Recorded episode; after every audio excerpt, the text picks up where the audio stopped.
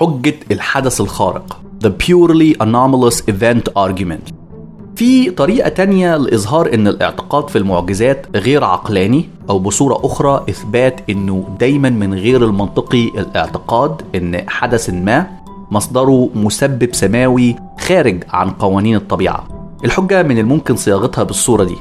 واحد لأي حدث أن يكون معجز لابد أن يكون خارق anomalous ومسبب بقوى سماوية divinely caused. اثنين الحدث الخارق هو الغير مسبب بقوة طبيعية باستخدام قواها المكفولة بالطبيعة. ثلاثة لكن بمجرد أن نستنتج أن هناك فعل خارق بهذه الصورة لابد أن نعتبر طريقتين لتفسير حدوثه. إما أنه كان مسبب عن طريق كائن علوي خارق عن قوى الطبيعة أو أنه غير مسبب بالمرة. أربعة أنه دائما من العقلاني أن نستنتج أن حدث خارق ليس له سبب بدلا من أن يكون مسبب بكائن خارج عن الطبيعة. خمسة إذا من غير العقلاني دائما الاعتقاد أن حدث خارق مسبب بقوة علوية خارقة عن الطبيعة. ستة وبالتالي من المنطقي دايما عدم الاعتقاد في وجود المعجزات. الفرضية اللي عادة ما بتلاقي الكثير من النقد في الجدلية هي الفرضية الرابعة. ليه من المنطقي دايما إن الحدث الخارق يكون بلا سبب بدل من كائن علوي خارق للطبيعة مسبب له؟ في طريقتين للإجابة على التساؤل ده. الأولى هي البساطة simplicity.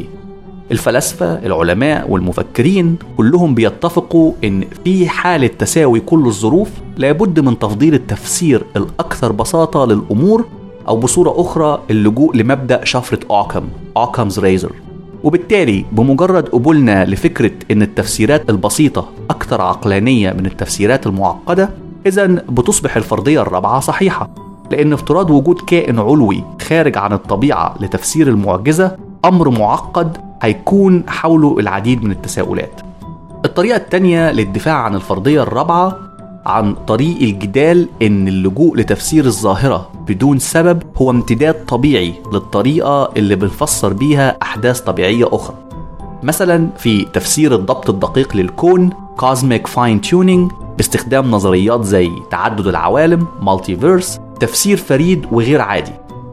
لاحظ إن الدفاعين عن الفرضية الرابعة بيعتمدوا على فكرة إن قبولنا لعدم وجود تفسير بدل من تفسير كائن خارج عن الطبيعة في ظروف معينة.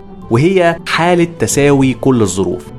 بعض المعترضين قد يلجأ للتشكيك إن كل الظروف لن تكون متساوية في حالة لا سبب وحالة الكائن العلوي وهتكون هناك ظروف غير مباشرة ترجح تفسير الكائن العلوي كسبب للظاهرة. يعني مثلا لو أخذنا مثال موسى وقومه وشق البحر يبدو أن من الجائز أن تفسير الحدث عن طريق قوى خارجة عن الطبيعة أفضل من تفسيره على أن الظاهرة حدثت بدون سبب. في حين أن من الصحيح أن تفسير الكائن العلوي أكثر تعقيدا إلا أنه أكثر معقولية من وجهة نظر المعترضين. مثلا في الحالة دي الاعتقاد أن الحدث مسبب بقوة إلهية عليا لإنقاذ موسى وقومه أفضل من التفسير الآخر وهو أن الحدث مجرد صدفة بحت حدثت بدون أي سبب. في حين أن ده قد يكون فعلا التفسير الحقيقي إلا أننا مبررين في الاعتقاد في صحة التفسير الأول لأنه يبدو أكثر عقلانية. لكن المشكلة في الاعتراض ده إنه بيعتمد على الصورة اللي بيميل بيها العقل البشري لرؤية الواقع وتفسيره بإن كل شيء له سبب وبالتالي فكرة إن الحدث كان صدفة هتكون أقل قابلية للتصديق بالنسبة لنا. لكنها ما زالت الأبسط وبالتالي في حالة تساوي كل الظروف ما زالت الأصح.